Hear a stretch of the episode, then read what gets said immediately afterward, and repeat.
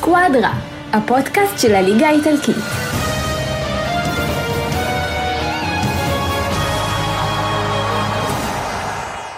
ברוכים הבאים לפרק מספר 69 של סקואדרה, איתי שוב מרחוק, אבל הפעם זה אסי ממן.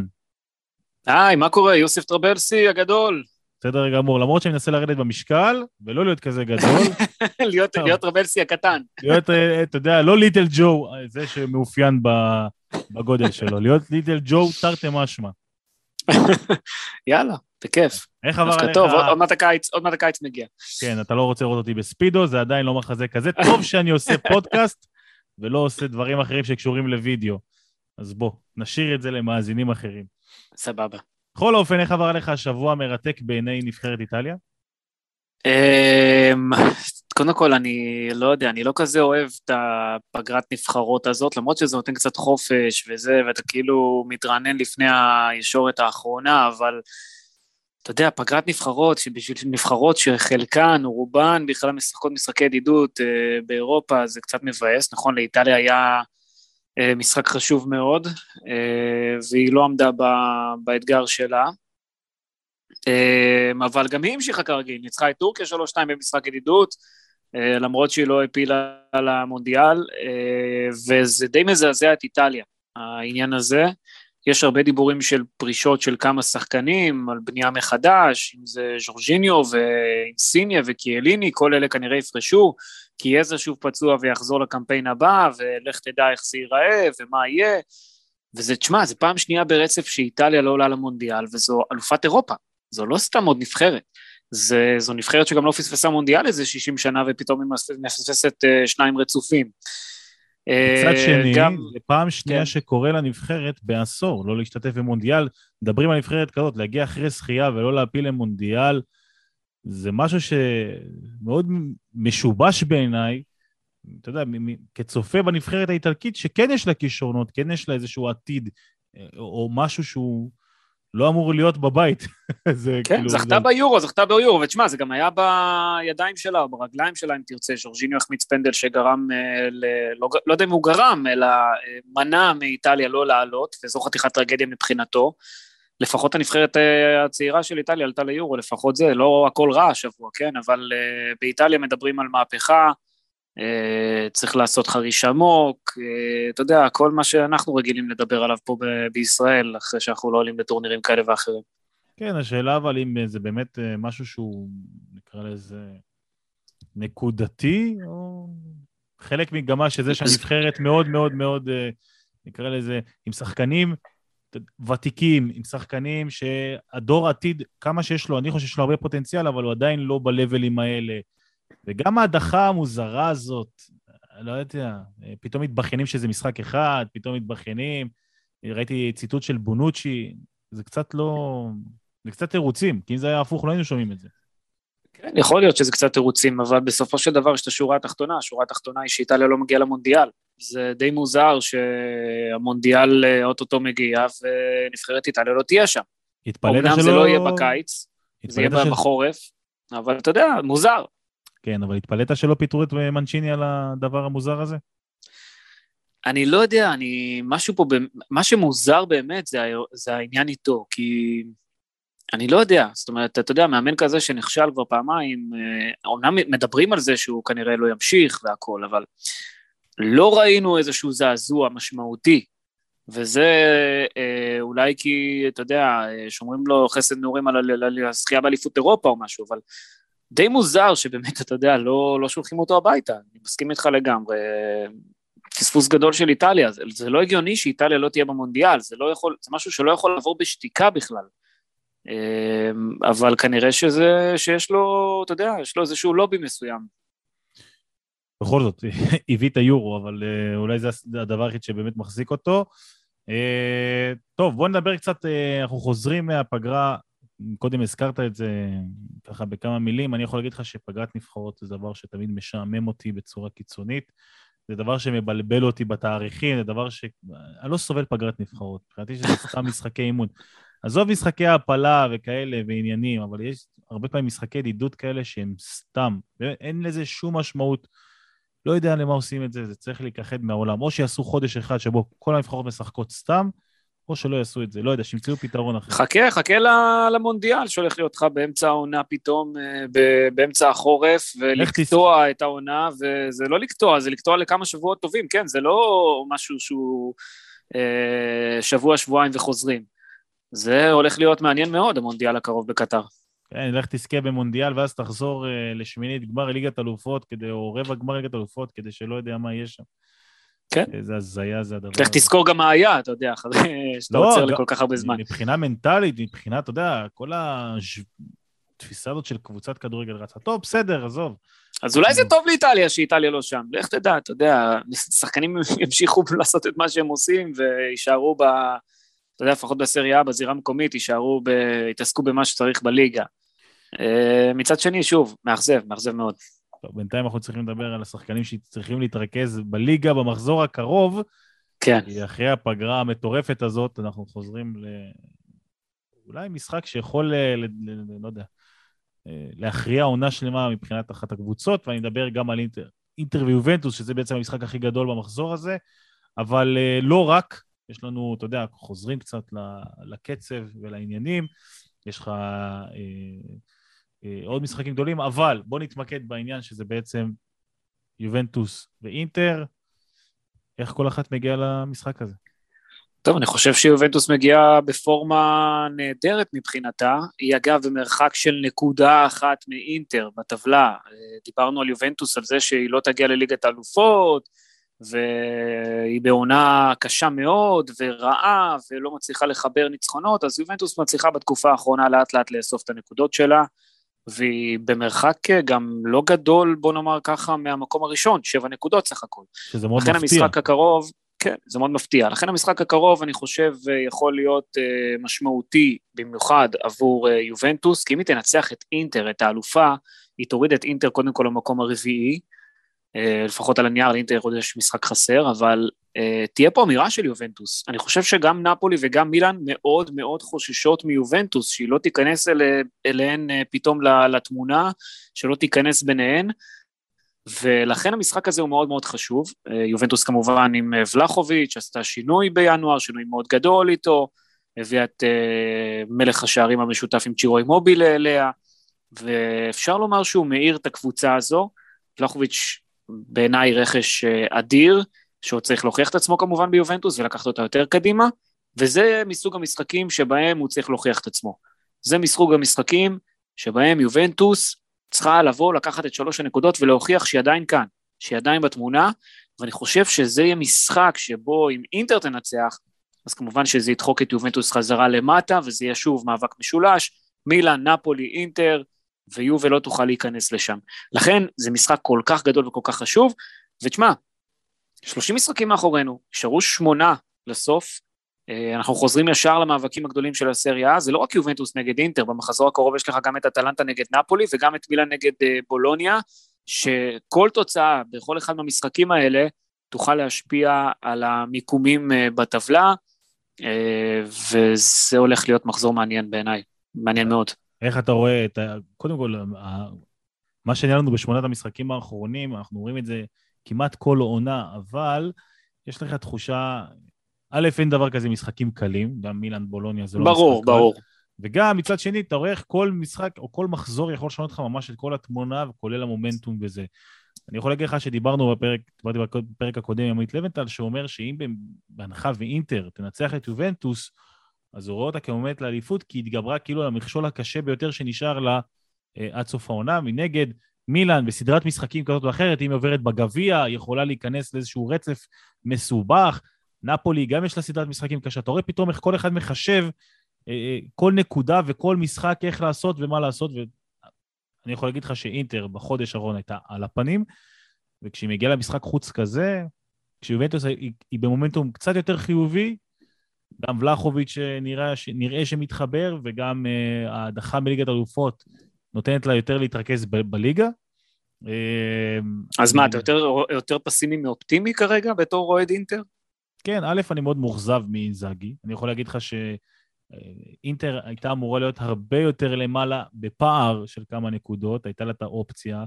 המשחקים האחרונים בחודש וחצי האחרונים, היו על הפנים, בקושי אינטר, בקושי כבשה, רצף משחקים, אתה יודע, באמת, אתה לא מצליח לנצח, לא תגיד עכשיו, המשחק נגד נפולי, לצורך העניין, שעשית בו אחד מאוד מאוד מקרי, אבל היה לך משחקים שבו טורינו 1-1. זה לא משחק שאמור להיגמר ב-1-1. זאת אומרת, טורינו גם הייתה יכולה לנצח באותו משחק, אבל זה משחקים שהאינטר חייבת לקחת אותם, ססואלו מנצחת אותך 2-0, 0-0 עם גנואה, זה לא תוצאות שאתה אמור לרוץ איתם וכדי לקחת את האליפות. בטח כשהייתה לך את האופציה להגדיל את הפער עוד מהדרבי נגד מילאן. עכשיו, אתה לוקח את יובנטוס, כי אנחנו מדברים עליה כבר למעלה מ-20 מחזורים, היא מחוץ לליגה, זאת אומרת, היא לא בקרב, היא לא תהיה, היא איבדה את העונה הזאת, אולי ליגת אלופות, פתאום אתה רואה אותה כל כך קרובה. אני לא יודע. וגם השינוי הזה עם ולחוביץ', דיבלה שהודיע שהוא עוזב, אולי מוריד מהם איזשהו ענן, או לא יודע איך לקרוא לזה. אני לא יודע, אני לא אופטימי למשחק הזה, אבל זה אופי של עדי אינטר. תראה, אני חושב שעוד הרבה ישתנה בצמרת. כרגע בוא לא נשכח, מילאן עם 66 נקודות, בפער של 3 נקודות על נפולי השנייה, שבפער של 3 נקודות על אינטר השלישית, ולאינטר יש עוד משחק חסר. אוקיי, נוציא רגע את יובנטוס מהתמונה, זו השלישייה המובילה. מילאן, נפולי ואינטר. ונניח שאינטר מנצחת את בולוניה במשחק ההשלמה שלה, אנחנו בפער של 3 נקודות מהראשונה, לשתי הקבוצות שנמצאות אחריה, שזה נפולי ואינטר. אינטר בתקופה לא טובה, אוקיי, זה ברור, רואים את זה. אינטר עם 7 נקודות מ7 המשחקים האחרונים, ניצחון 1 ב7 המשחקים האלה, עד לפני 7 מחזורים, היא הייתה במקום הראשון למשך 7 מחזורים, יש פה הרבה עניינים של 7-7-7, ואולי, אתה יודע, דווקא זה שיצאו עכשיו לפגרה, זה יחזיר את אינטר לעניינים, כי בכל עונה, איפה שלא תסתכל על זה, לכל קבוצה יש איזשהו מיני משבר, או איזושהי ירידה קטנה. יש אפילו מאמנים שמנתבים את הירידות האלה במיוחד, הם אומרים, אוקיי, אני רוצה שהירידה הזאת תבוא בינואר או פברואר, כי יש לי משהו חשוב, אני רוצה שבסוף העונה אנחנו ניתן תבליץ האחרון על 8 המשחקים האחרונים שנשארו, אני רוצה שבהתחלה דווקא, בתחילת העונה נאבד נקודות יותר, ואז נתחבר ונרוץ עד הסוף. יש הרבה מומנטומים, ראינו בתחילת העונה את נפולי רצה, פותחת נהדר, ואז הייתה לה איזושהי דעיכה כזאת, עם תקופה רעה, עם איזשהו משבר לא טוב, והיא חזרה שוב למעלה. אותו דבר גם היה עם מילאן, אם אתה זוכר, שמילאן רצה לצד נפולי, עברה אותה, ואז ירדה למטה, ואינטר תפסה את מקומה במקום הראשון, ועכשיו אינטר ירדה למטה, ומילאן עולה למעלה. אגב, מילאן לא ביכולת כל כך גדולה, כן? הרבה 1-0 כאלה קטנים. כן, אבל זה משהו שמעיד מאוד על אופי. כן, זה נכון, אבל עדיין, נצחת בשער בודד. בסדר, זה לא שהיא דורסת פה את כל הליגה, וזה לא שאתה אומר, בוא נע, איזה אלופה מפחידה היא הולכת להיות, אני חושב שעדיין הכל פתוח, נכון, לאינטר עדיין יש לה את הליגה, אבל אין לה עדיין את ליגת אלופות, היא כבר לא תהיה שם, יש לה את מילאן בגביע, אמרת באמצע החודש שבא עלינו לטובה, אבל אני חושב שמעבר לכל התוצאות האלה, והמספרים האלה של 7-7, ו... 7 מחזורים היא לא במקום הראשון, אחרי שהייתה 7 מחזורים כן במקום הראשון, לאינטר יש כמה בעיות מקצועיות, אני חושב שברלה לא באותה רמה כמו שהיה בעונה שעברה, הקן לא סוחף את הקבוצה, ברוזוביץ' לא נמצא, שזו עוד בעיה, כי הוא אחד מהשחקנים הכי חשובים שיש לאינטר, הוא זה שמניע את הכדור מהקו האחורי לקו הקדמי, ומחבר את כולם, ויש פה בעיה, ואני חושב שדווקא בנקודה הזאת, המאמן, אינזאגי, הוא לא מצליח להשתלט על העניינים, ואולי דווקא הפגרה הזאת באמת תעשה טוב לאינטר, אולי תחזור ונראה את אינטר שוב בגדולתה. אבל אני יכול לקחת את זה גם למקום שהיא תעשה טוב גם למילאן, ואתה אומר כמה אינטר במצב בעייתי, אז דפראי הוא גם לא בעונה קטסטרופלית, אנדנוביץ', אני אומר את זה כמעט כל פרק, שלדעתי הוא לא צריך להיות השוער הראשון, גם לא השני, הוא צריך לפרוש או לעזוב, אבל זה כבר עניין אחר, וגם לאוטרו מרטין יש ביקורת, באמת, על כל כך הרבה שחקנים, וכשאתה רואה מה קורה, נקרא לזה, בסיטואציות, שבו אתה אמור להתמודד על האליפות ולרוץ, זאת אומרת, אתה יודע שזה המבחן, זהו, אין לך יותר, אתה לא בתחילת עונה, אתה לא בפגרת חורף, זהו, זה מה שנשאר כל משחק, זה קרב, איך אמרת על אינזאגי, כן, פה הוא מאכזב אותי, יש תחושה שאולי כל מה שהוא רוצה, זה להיות אותו מאמן מילציו שנלחם על טופ 4, ואולי יעשה איזשהו גביע ככה מהצד. אין לו את מה שאני חושב ש... זה שאינטר לא אותה קבוצה דורסנית שראינו בתחילת העונה, זו גם סוג של בעיה, כי זה גורם לקבוצות היריבות עכשיו, כמו יובנטוס, לבוא נגד אינטר ולהגיד, אוקיי, השד לא כזה נורא, בתחילת העונה ראינו אותה מפרקת עם חמישיות, עם 6-1 אפילו היה בתחילת העונה, עם רביעיות, ועכשיו אנחנו רואים הרבה 1-1 מאינטר, דווקא מול קבוצות חלשות, אמרת טורינו, אמרת פיורנטינה, כן, יש הרבה תוצאות כאלה של שער אחד שאינטר כובשת פה ושם בתקופה האחרונה, וגם מבחינה התקפית היא כבר לא כל כך מאיימת, אבל שוב, זה סך כל החלקים, זו הקבוצה, יש בעיות בקבוצה הזו, ויכול מאוד להיות שאתה יודע, בעבודה באימונים עכשיו, בפגרה, אינטר כן תצליח להתחבר מחדש ולרוץ עכשיו עד הסוף בשמונת המשחקים האחרונים. בגלל זה אני חושב שהמשחק הקרוב נגד יובנטוס הוא משחק כל כך חשוב, גם לאינטר וגם ליובנטוס, כי מי שתנצח כאן בעצם תקבל את הדחיפה הזו לקראת הסיום, לקראת קו הסיום, לקראת הפוטו פיניש, כי זה יהיה פוטו פיניש, זה יהיה כל כך קרוב וצמוד שאתה יודע, זה בסוף ייפול נקודה לפה נקודה לשם לפי דעתי. אז זהו, זה בדיוק הנקודה שגם פה במקרה הזה אינטר לא תלויה בעצמה. זאת אומרת, אם מילן תמשיך ותעשה את הדבר הזה. נכון, אבל גם מילן, עוד פעם, אבל גם מילן לא ביכולת גדולה, שוב.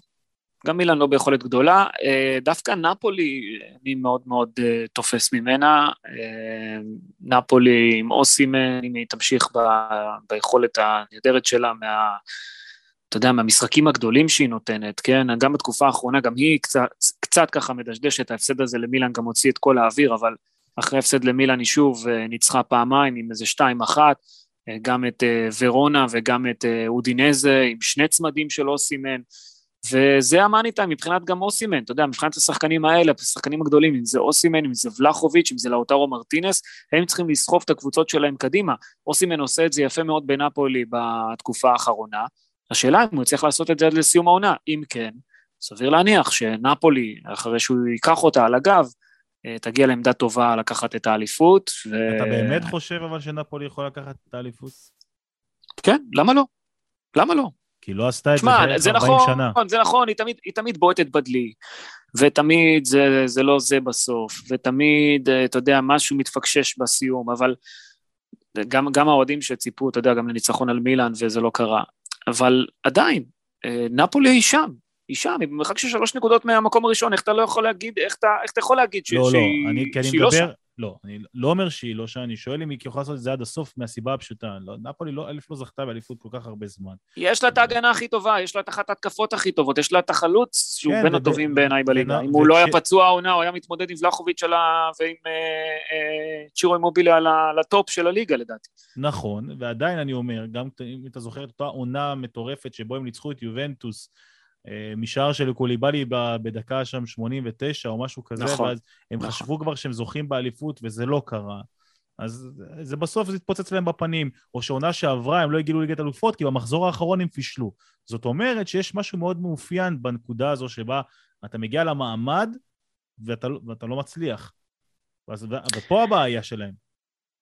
אני גם יכול להגיד לך, שאני לא כזה תופס מלוציאנו ספלטי, אתה יודע, בסוף שהוא מגיע למשחקים הגדולים, אז זה לא כזה מצליח לו, גם מול ברצלונה וגם מול מילאן בתקופה האחרונה, לא ראינו איזושהי הברקה ממנו, גם נגד אינטר, שזה נגמר ב1-1 אמנם, לא ראינו איזושהי הברקה גדולה ממנו, אבל יש לו סגל מאוד מאוד איכותי, בוא, זה סגל ברמות מאוד מאוד גבוהות בעיניי, במיוחד עם החלוץ הזה שיש לו מקדימה אוסימן שהוא נמצא בכושר טוב, 11 שערים ב-20 משחקים, אני חושב שאפשר לעשות פה משהו, השאלה אם אוסימן יהיה באמת קשיר עד הסוף, השאלה אם הדברים ימשיכו להתחבר לו, ואם כן אתה צריך לספור אותה. אני יכול להגיד לך בתור אחד שספלטי אימן את הקבוצה שלו, אני א' לא מאמין שהוא יכול לעשות את זה, אין לו לדעתי את האופי, נקרא לזה, שיכול בסוף להביא את נאפולי, ואם זה יקרה, ואני באמת מאחל להם שיזכו סוף סוף באליפות, אולי זה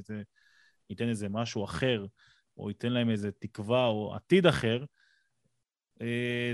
זה כנראה בגלל הסגל הכל כך טוב שלהם, זה בגלל ההתקפה המטורפת שיש להם, ויש להם את היכולת...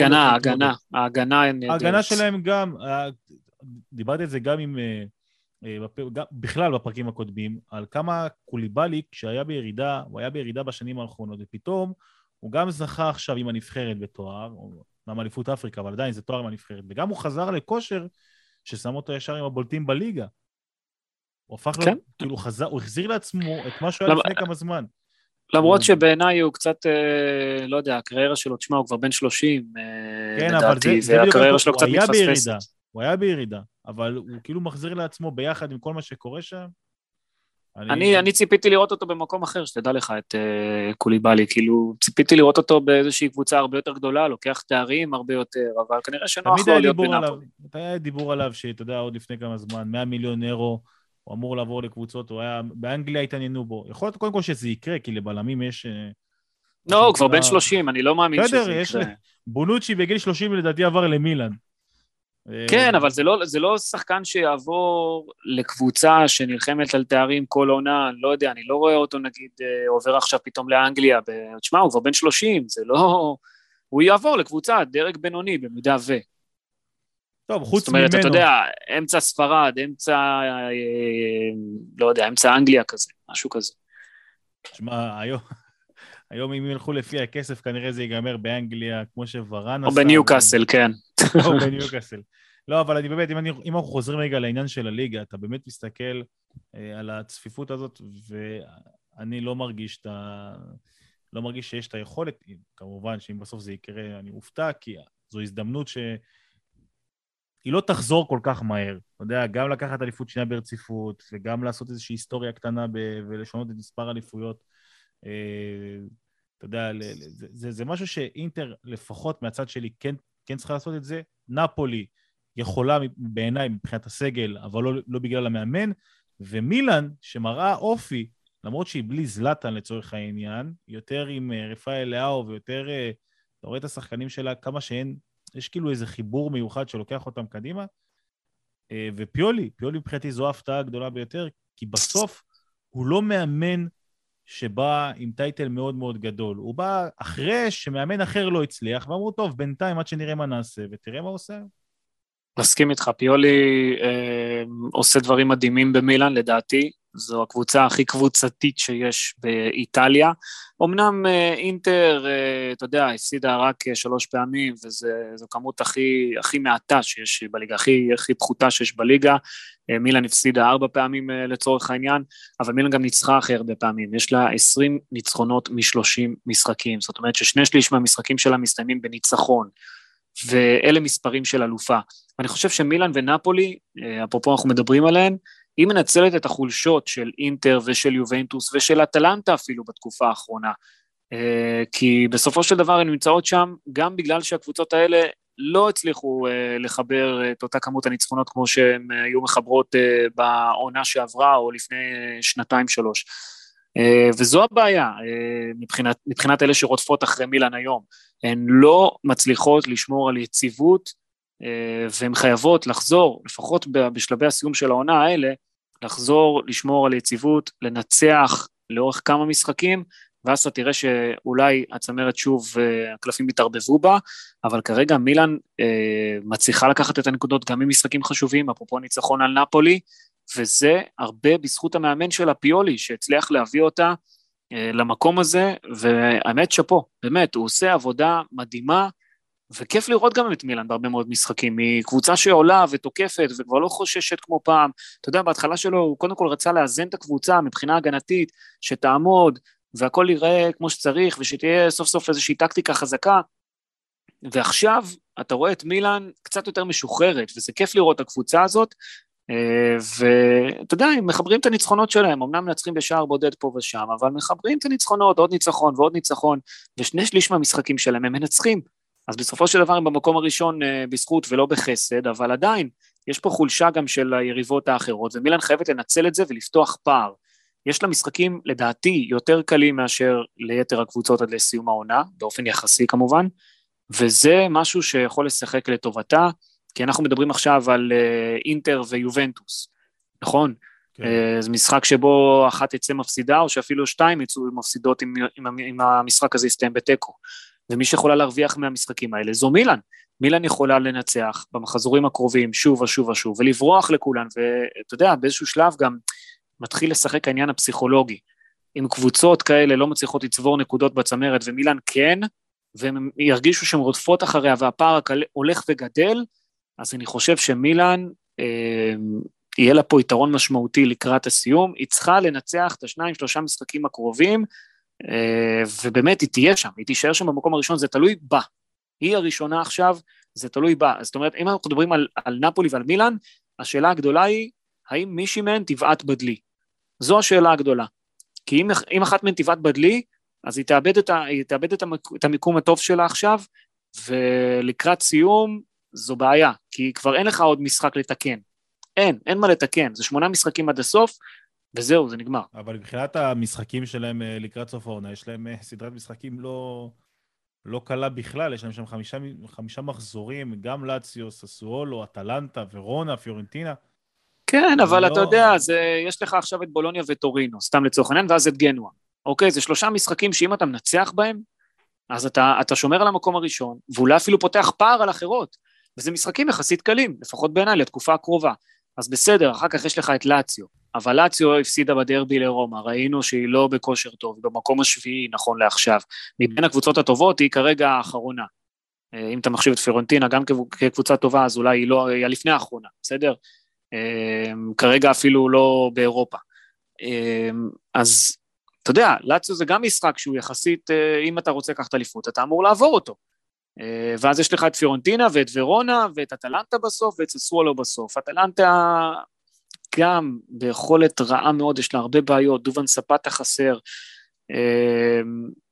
ז'רמי בוגה לא ישתלב עדיין ב-100% למרות שיש לו יכולות אדירות, ומה שאנחנו מקבלים מהאטלנטה זה בעיקר סיפורים כאלה על סינדרלות קטנות מתוך הסגל שפתאום נכנסות לעניינים ועושות איזה משהו גדול, כמו מוסטפא סיסא בן ה-18 ששיחק בליגות חובבים, זה מישהו שהגיע מגינאה, נכנס נגד בולוניה, קבע שער בכורה, שער נהדר, ופתאום זה הפך סיפור ענק.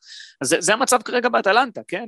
זה אומנם סיפור גדול ויפה, וכיף לשמוע על הדברים האלה, שאיזשהו מאגר עבודה, בן 18 מגיע לאיטליה משום מקום, ופתאום מהליגה השמינית מגיע לכבוש שער מדהים בסריה. סבבה, הכל טוב, אבל אטלנטה לא באותה רמה, אטלנטה לא באותו מקום, ואני לא חושב שהיא כבר יריבה כל כך חזקה, מה שכן, יש לה אחלה סקאוטינג. זה בטוח, אז כאילו, לפי כל התחזיות, ועל הנייר, נפולי צריכה לעשות את זה, אני לא אגיד בקלות, אבל צריכה לעשות את זה די הניצחון הזה אמור להיות שאלה, מה שמפתיע אצל אטלנטה, או שאולי לא מפתיע, זה אולי עייפות החומר, קבוצה הגיעה לסיים בליגה, עשתה סיבוב גדול מאוד באירופה, דברים מאוד יפים, כל אירופה דיברה אליה, ליגת אלופות, ופתאום, אתה יודע, היא חוזרת למקומות, היא אפילו לא בליגת אלופות, שאנחנו כל כך התרגלנו שהיא תהיה מועמדת, ולא תגיד שהפער הוא נקודה, הפער הוא 8. נכון. זה לא שם באופק.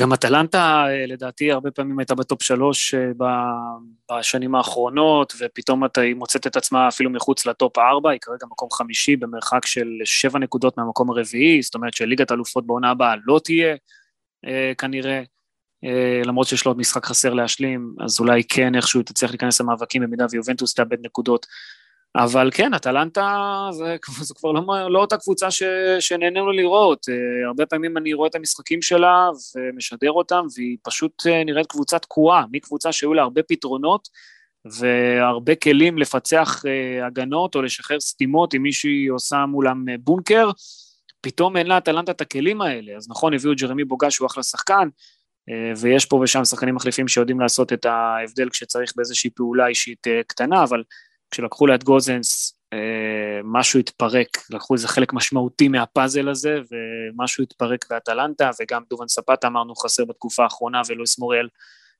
גם לא בדיוק משחק 90 דקות, יש הרבה בעיות באטלנטה, היא תצטרך לחבר את עצמה לקראת העונה הבאה, ולהוכיח שזה לא היה משהו חולף, אלא שיש לה מאמן גדול, ובאמת מאמן גדול גספריני, יש לה מאמן גדול על הקווים, ושיכול לעשות שוב את הקסמים שלו, אבל זה בעונה הבאה, לא בעונה הזאת. בעונה הזאת, לדעתי, הסיפור גמור מבחינת אטלנטה.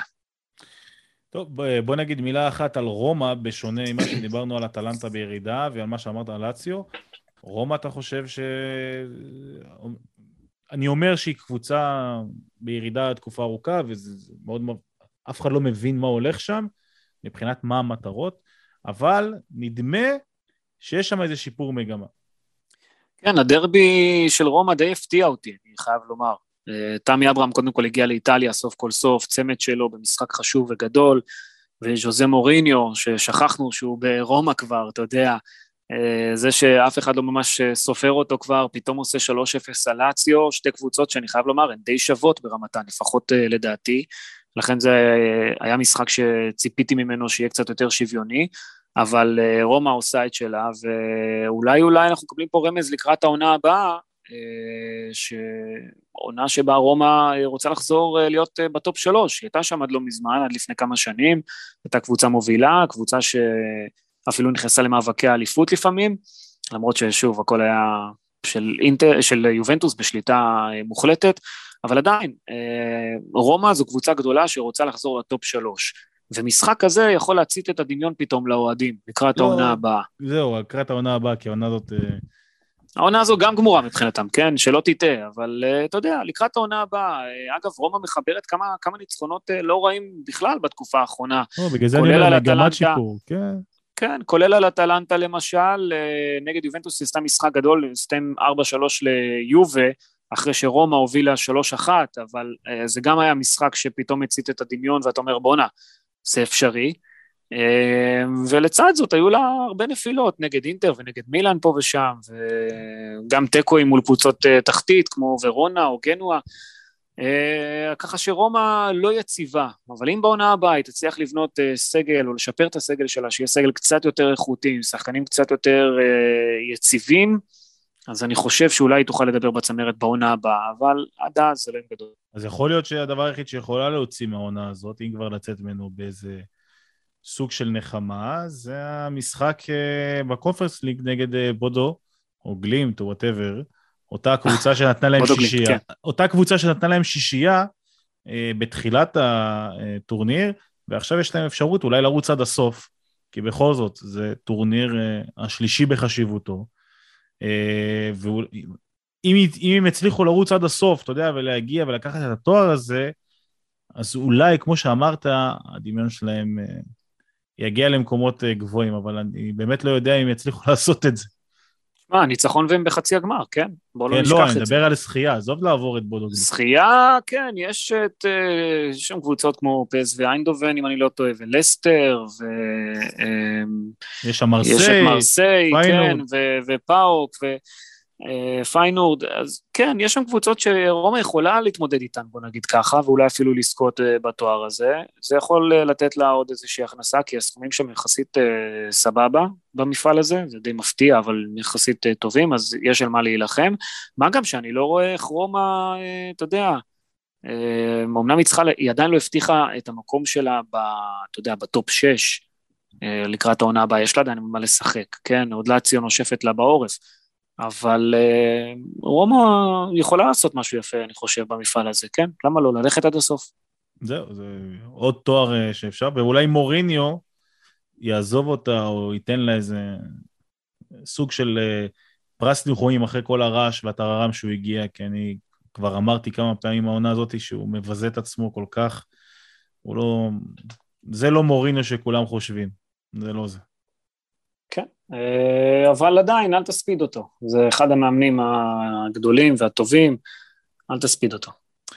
טוב, בואו נדבר קצת בכיווני התחתית, אתה, יש לך, נקרא לזה פינה קטנה לסלרניטנה. כן, אבל אם אתה מדבר על התחתית, ואני רוצה לדבר על המאמן של סלרניטנה, אז לפני זה נדבר על מיכאלוביץ'.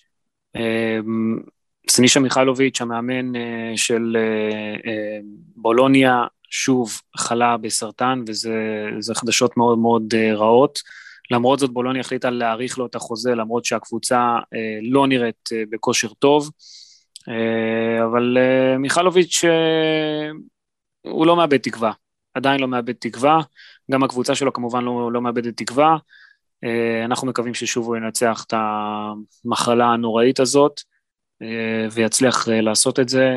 אמנם בולוניה לא בתחתית, כן? יותר באזור אמצע הטבלה, יש לה כבר 33 נקודות, בדרך כלל אנחנו יודעים ש35, 36 נקודות, אתה כבר סיימת את העונה, ואתה בטוח נשאר בליגה, מה גם שהפער שלו הוא פער של 11 נקודות מהקו האדום, אז נראה לי שבולוניה תישאר, אז יש לו דאגה אחת פחות להתמודד איתה, אבל שוב, הוא הולך להיאבק על החיים, וזה, אתה יודע, זה משהו שאי אפשר להתעלם ממנו, אנחנו מקווים מאוד שהוא יחזור לעניינים, אגב, כשהוא חלה בפעם הקודמת, הוא התעקש להמשיך לאמן, ולהמשיך לבוא למשחקים מדי פעם, למרות שהיה גם מגפת הקורונה ברקע, זה איש גדול, איש שמאוד מאוד אוהב כדורגל, ואנחנו מקווה שהוא יחלים ויהיה בריא. זה בעניין הזה. לגבי מה שקורה בתחתית, אני מסתכל על התחתית, אני רואה את ונציה ואת גנואה, שככה קרובות לקליארי, ואולי זה יהיה מאבק ביניהן, אבל אני באמת רציתי להתעכב על סלרניטנה, כי דוד הניקולה הגיע לפני חודש וחצי לסלרניטנה, המאמן הזה. הוא עושה משחק נהדר בהתחלה, קרב קצוות נגד מילאן, סלרניטנה הובילה למשך 5 דקות על המוליכה, אבל בסוף זה הסתיים בטקו שנתן הרבה תקווה לאוהדים, והאיש הזה בא כדי להציל את העונה, והוא ינסה לעשות גם קאמבק, קאמבק מהסרטים, למרות שזה נראה בלתי אפשרי ונראה קשה, הוא כבר עשה את זה, ולכן מאמינים מאוד במאמן הזה. מי שלא זוכר, לפני 2 דוד הניקולה השאיר את גנואה בליגה במסע הישרדות באמת מרשים.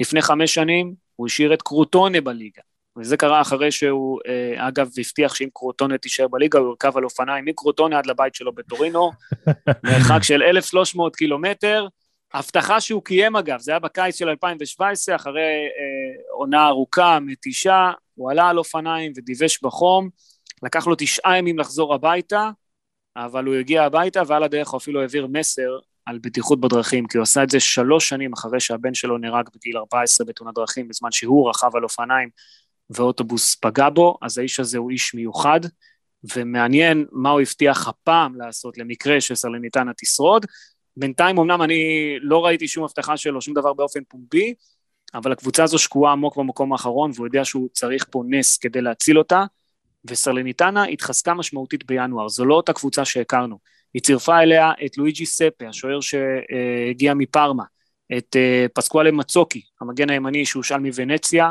את איוון רדובנוביץ' שהגיע בעברה חופשית מגנואה אל הקישור שלה, את רדו דרגושין, הבלם, שהושאל מיובנטוס, אחרי שהוא שיחק קודם בסמפדוריה, ועוד ועוד שחקנים, איכשהו סלרניטנה שיפרה את הסגל שלה בצורה משמעותית, אז אמרנו, הם התחילו טוב, הוא התחיל טוב, דוד הניקולה נגד מילאן, עשה 2-2, ומבחינת האוהדים של הקבוצה, זה נתן להם איזושהי תקווה, איזושהי רוח חדשה, במיוחד כי זה קרה נגד המוליכה במשחק הראשון של השיה פיינגנבום של איטליה, ואז עשו טקו נגד בולוניה וטקו נגד ססוולו, אבל בדרך היו גם יריבות חזקות כמו אינטר שדרסה אותם 5-0, וכמו יובנטוס שעשה נגדם, ניצחה אותם 2-0, ועכשיו סלרניטנה רחוקה ב9 נקודות מהקבוצה שמעל הקו האדום, אבל יש לה עוד 2 משחקים להשלים, זאת אומרת שיש לה בקופה עוד 10 משחקים, עוד 30 נקודות לקחת, ומי יודע, אולי גם הפעם בסיום העונה איש הזה ידווש כל הדרך הבית. א', אני אגיד, אני אהיה קצת הפארטי פופר, כי אני בכל זאת, אתה רואה את הטבלה, ואתה רואה את הפער שלה, למרות קרב התחתית, יש לה פער 8 נקודות, סליחה, 6 נקודות, מאיכשהו להסתכל על מעל הקו האדום, שזה... נכון. אבל גם במשחקים שלה, שיש לה, בסדרת המשחקים, עם טורינו, רומא, סמפדוריה, אודינזה, פיורנטינה, עד ונציה, אני לא רואה שום קבוצה אחת, שבה יכולה לעשות משהו בצורה כל כך, נקרא לזה, להפתיע או לגנוב ניצחון, כי אני חושב שהיא קבוצה מאוד חלשה, מאוד חלשה במונחי ליגה איטלקית, קבוצה שהיא, לא יודע, אין לה מקום, לפחות מתחילת העונה, אתה היית יודע שאם אתה מקבל את סלרניטנה, זה נקודות על הרי... כן, אבל תחזור רגע אחורה, טרבלסי, תחזור אחורה לפני 5 שנים, קרוטונה, אותו סיפור בדיוק כמו סלרניטנה, מקום אחרון, אף אחד לא נותן לה סיכוי, ואיכשהו במחזורים האחרונים, היא עושה איזשהו קאמבק מדהים, וזה דוד הניקולה, זה, שוב אמרתי, זה שיה פיינגנבום של הליגה האיטלקית, כן? זה איש שלוקח קבוצות מהתחתית של התחתית, ומרים אותם למעלה. נכון, 1.5 חודשים לא טובים היו לו, הוא לא הביא הרבה ערך לסלרניטנה, אבל הקבוצה הזו היא קבוצה חדשה, מאז ינואר היא התחזקה באופן משמעותי, הביאה שחקנים לא רעים בכלל, שאמורים להשאיר אותה בליגה, והיא התמודדה יפה האמת, שווה בשווה מול חלק מהיריבות, נכון, הגדולות היה לה קשה להתמודד איתן, אבל עדיין, אני שם את הזרקור על הקבוצה הזאת לרגע, בואו נזכור את זה איפשהו באחורה של הראש, ונראה מה קורה עם סלרניטנה. תשמע, זה נראה אבוד כרגע, נכון? אבל בואו נראה, ניצחון אחד, שניים, ואתה מדבר אחרת, יש לו עוד 2 משחקים להשלים אמרנו, יש לו עוד 10 משחקים, יש לו עוד 30 נקודות בקופה לקחת, הפער הוא 9 מהקו האדום, מהקבוצה שמעל הקו האדום, אז בואו נראה, אולי איכשהו... אם יש לך את אודינזה ואת ונציה, שהפער הוא 8 נקודות, כשאודינזה, סמפדוריה, ספציה וקליירי נלחמות כל אחת על החיים שלה, אז אני מסתכל בצורה כזאת, שעם כל הכבוד לסלרניטנה, היכולת שלה שכל קבוצה צריכה לקחת כל נקודה אפשרית רק כדי לשרוד בליגה, אז נכון שהסיפור פה רומנטי וזה, אבל סלרניטנה מתחילת העונה היא קבוצה שפשוט, לא יודע, בעיניי... בוא נראה, בוא ניתן לה את הזמן, אני נותן את ה... אגב, אתה מדבר על בולוניה, בולוניה עם ניצחון אחד, 5 המשחקים האחרונים, טורינו, בלי ניצחון במשחקים האחרונים, אודינזה גם עם ניצחון אחד במשחקים האחרונים, הם לא ברמה, הם לא באיזשהו, אתה יודע, איזשהו מומנטום אדיר, שאתה אומר, אוקיי, הלך על סלרניטנה, כן? אנחנו מסתכלים על כל התחתית, אני אומר שאתה יודע, 2 משחקים, 2 ניצחונות פה ושם, ב3 משחקים הקרובים, סלרניטנה איכשהו מדביקה את הפער, לאט-לאט. בוא נעשה את זה מעניין, אם סלרניטנה נשארת, אני מזמין אותך לפיצה. אתה מדווש, אם סלרניטנה נשארת, אתה מדווש על אופניים מאיפה לאיפה. אם אני יורד 3 מדרגות, אתה תגיד לי תודה. אני קונה לך את האופניים, טרבלסי, תתחיל להתאמן. לדווש, איזה לדווש. אם זה אפשר. אבל הנה, קיבלת סיפור מעניין לקראת סוף העונה, אתה יודע, משהו להסתכל עליו בתחתית, להגיד, וואלה, אם הוא יעשה את זה, גדול.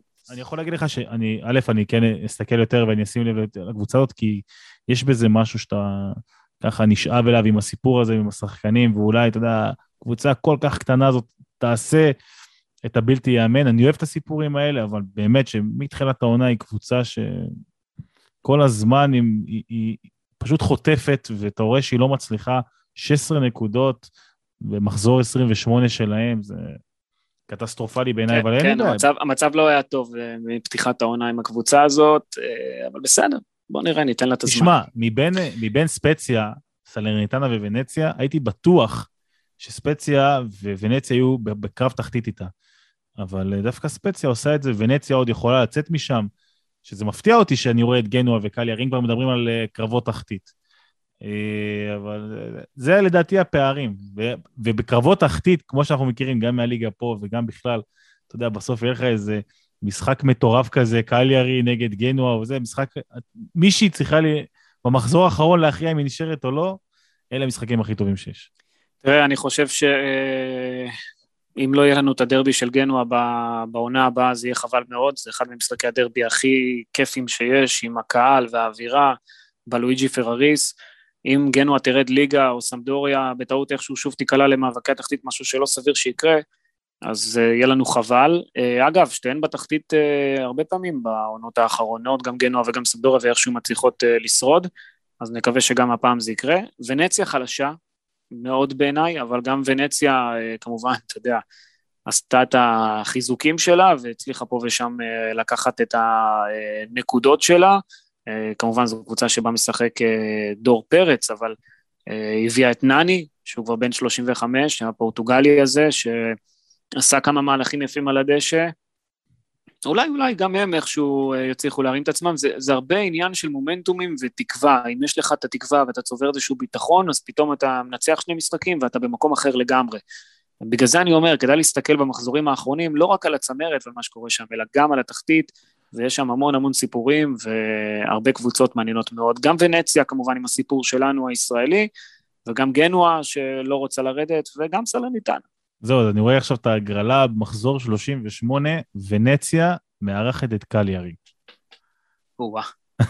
זה שתי הקבוצות שכרגע יושבות על הקו האדום, כן? בדיוק, בגלל זה. 3 נקודות, יושבות על הקו האדום. בגלל זה אני אומר שזה יכול להיות משחק שמכריע מי נשארת ומי לא, ובמקום, לא יודע, כמה צופים יש להם שם, 7,000 בוונציה, אגב, ונציה זה מקום מדהים, וגם האצטדיון מוקף במים, זאת אומרת, אתה צריך להגיע אליו עם איזה קונדולה או משהו כזה, שזה גם קטע מגניב, אז מי שנמצא שם באזור, שילך לאצטדיון ויבקר, לא פשוט להגיע למשחקים שם מסתבר, אבל תשמע, זה גם קבוצה שיש לה הרבה סיפורים, וזו עיר מדהימה, ויהיה חבל גם אם היא תרד ליגה, אבל אין מה לעשות, בסוף 3 ירדו, לא? זה בדיוק זה. חלק מהכישרונות המדוברים ביותר באיטליה, ככה נקרא לזה במילה אחרונה, סקמקה, רספדורי, דעתך עליהם לעונה הבאה? אני מסכם קצת, אבל... סקמקה בססוולו עושה עונה נהדרת, אני חושב שהוא בטופ 8, אולי בטופ 10 של הכובשים המצטיינים, יש לו 13 שערים, זה לדעתי אפילו יותר מאוסימן ומג'קו, שני חלוצים לא רעים בכלל, כן, של אינטר ונפולי. צעירים. סקמקה ומי עוד אמרת? סקמקה ורספדורי, שני שחקנים מדוברים. רספדורי.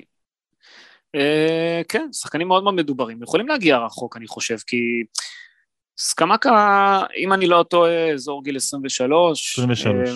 מססוולו, אתה יודע, הוא עשה גם עונה טובה בגנואה, אם אני לא טועה בעונה שעברה, הוא ככה מדלג בין שתי הקבוצות האלה כל הזמן, ומססוולו יוצאים הרבה שחקנים שמגיעים איכשהו לקבוצות בדרג יותר גבוה, סקמקה הוא שחקן גם גבוה פיזית, כן, כמעט 2 מטרים, שחקן שיש לו משחק ראש טוב, יש לו יכולות נהדרות, כל שחקן שמגיע לססוולו לדעתי מתקדם הלאה, ראינו ג'רמי בוגה עושה את ההתקדמות שלו, לכיוונה של אטלנטה, שהיא קבוצה יותר גדולה מססוולו כרגע, אין מה לעשות, ואני מאמין שגם זה יגיע אצלו, יש לו את היכולות, אבל הוא צריך לבחור קבוצה שתתאים לו גם, כי סקמקה, הוא צריך את זה, הוא צריך את הקבוצה שתתאים לו, איכשהו התחבר שם בכל הפאזל הזה, ורספדורי, תשמע, הוא כבש בנבחרת איטליה, כן? כבר כולם מכירים אותו, זה לא שהוא איזה שחקן שבא משום מקום. לא, הוא בן 22, ועכשיו הוא גם עושה עונה מדהימה. כן, הוא גם בססוולו, יש לו כמעט 10 שערים, אם אני לא טועה, מתחילת העונה, הוא כבש צמד בנבחרת, במשחק ידידות, שלא עניין אף אחד באיטליה, אז גם עליו שמים עין, זה לא שהוא בא משום מקום, כולם מכירים אותו כמובן, אני חושב שאיזושהי קבוצה שצריכה 2 שחקני התקפה טובים, ותיקח את שניהם, גם אם היא קבוצת אמצע באיטליה, וגם אם היא קבוצת צמרת, לא צמרת, אני מדבר איתך על אליפות, כן, לקחת אליפות, אלא קבוצה שלב אחד מעל ססוולו, אני חושב שהיא תהנה משני השחקנים האלה, ויהיה מעניין לראות האמת איפה הם יהיו בקיץ הקרוב. אגב, אני לא פוסל ששניהם יישארו גם בססוולו. זה קורה לשחקנים כאלה, יהיה מעניין לראות איפה הם יהיו. מצד שני, אחרי מה שקרה עם ולחוביץ', אני לא חושב שייתנו להם כל כך הרבה זמן להישאר. ולחוביץ' זה סיפור אחר, כי ולחוביץ' זה שחקן אחר, שחקן שהתפוצץ העונה, ותשמע, הוא היה בטופ של הסריה, כן? וזה לא רק העונה, גם בעונה שעברה, בגיל 21 הוא כבש 21 שערים בפיורנטינה, אם אני לא טועה, שוב, המספרים לא מולי באמת, אבל זה הכל מהראש, היו לו, כבר עכשיו יש לו גם כן 21 שערים מפתיחת העונה, זאת אומרת אם אתה מחבר את מה שהיה לו בפיורנטינה ומה שהיה לו ביובנטוס עד עכשיו, ביובי הוא הפך לשחקן מאוד משמעותי, יש לו נוכחות אדירה, הוא נראה כמו זלאטן איברהימוביץ' כזה משודרג, הוא נראה שחקן שעוד הולך להתפתח, בין 22, תשמע, כל העתיד לפניו, אבל הוא ברמה אחרת, אני חושב, לחוביץ' ברמה הרבה יותר גבוהה משניהם. טוב, אני מחפש קצת תקווה, אולי אצלנו בהתקפה, בקבוצה שלא מצליחה לכבוש כבר הרבה זמן כמו שצריך. לא, סתם יש עליהם הרבה, רספדורי וסקמקה יש עליהם הרבה דיבורים על קבוצות גדולות בתוך הליגה, ואני חושב שבגיל הזה זה בדיוק הזמן לקנות ולשייך אותם לקבוצה ולגדול איתם ביחד, אחרת כל קבוצה גדולה אחרת תיקח אותם, ואז אתה יודע, אתה שוב נשאר עם שאריות של מה שאתה צריך. כן, אגב, לסיום, אני חושב שאתה צריך לצאת בהכרזה, לא יוסף? סרלניתנה נשארת בליגה, מאיפה לאיפה אתה מדווש, ואינטר זוכה באליפות, מאיפה לאיפה אתה מדווש. יש לך אגב את כל החורף, איטליה לא במונדיאל אמרנו, יש לך את כל החורף לעשות איזה שביל ישראל כזה, משהו כזה באופניים, משהו ללכת רחוק קצת. תשמע, עם הכושר שלי, אני אלך על סלרניטנה, יותר הגיוני של סלרניטנה לא תישאר בליגה מאשר שזה, לא, אבל אם סלרניטנה תישאר בליגה, אני לא יודע איפה אני אדווש, אבל אני יכול לעשות השתדלות במה שאתה רוצה. השתדלות זה כבר טוב. אני לא, מה שאתה רוצה, אני מוכן לעשות את זה באיזה ספורט, יש לך עוד פרק לחשוב על זה עוד כמה זמן, נעשה הקלטה, תחשוב על איזה משהו ונעדכן את האנשים. ועם הדברים האלה אנחנו מסיימים את פרק מספר 69 של סקואדרה, תכף פרק מספר 70, עוד איזה ציון דרך קטן. תודה רבה לך, אסי ממן. תודה רבה, יוסף טרבלסי. וניפגש אחרי המחזור הבא, אתה יודע, עם המשחק הגדול. כרגיל. סקואדרה, הפודקאסט של הליגה האיטלקית.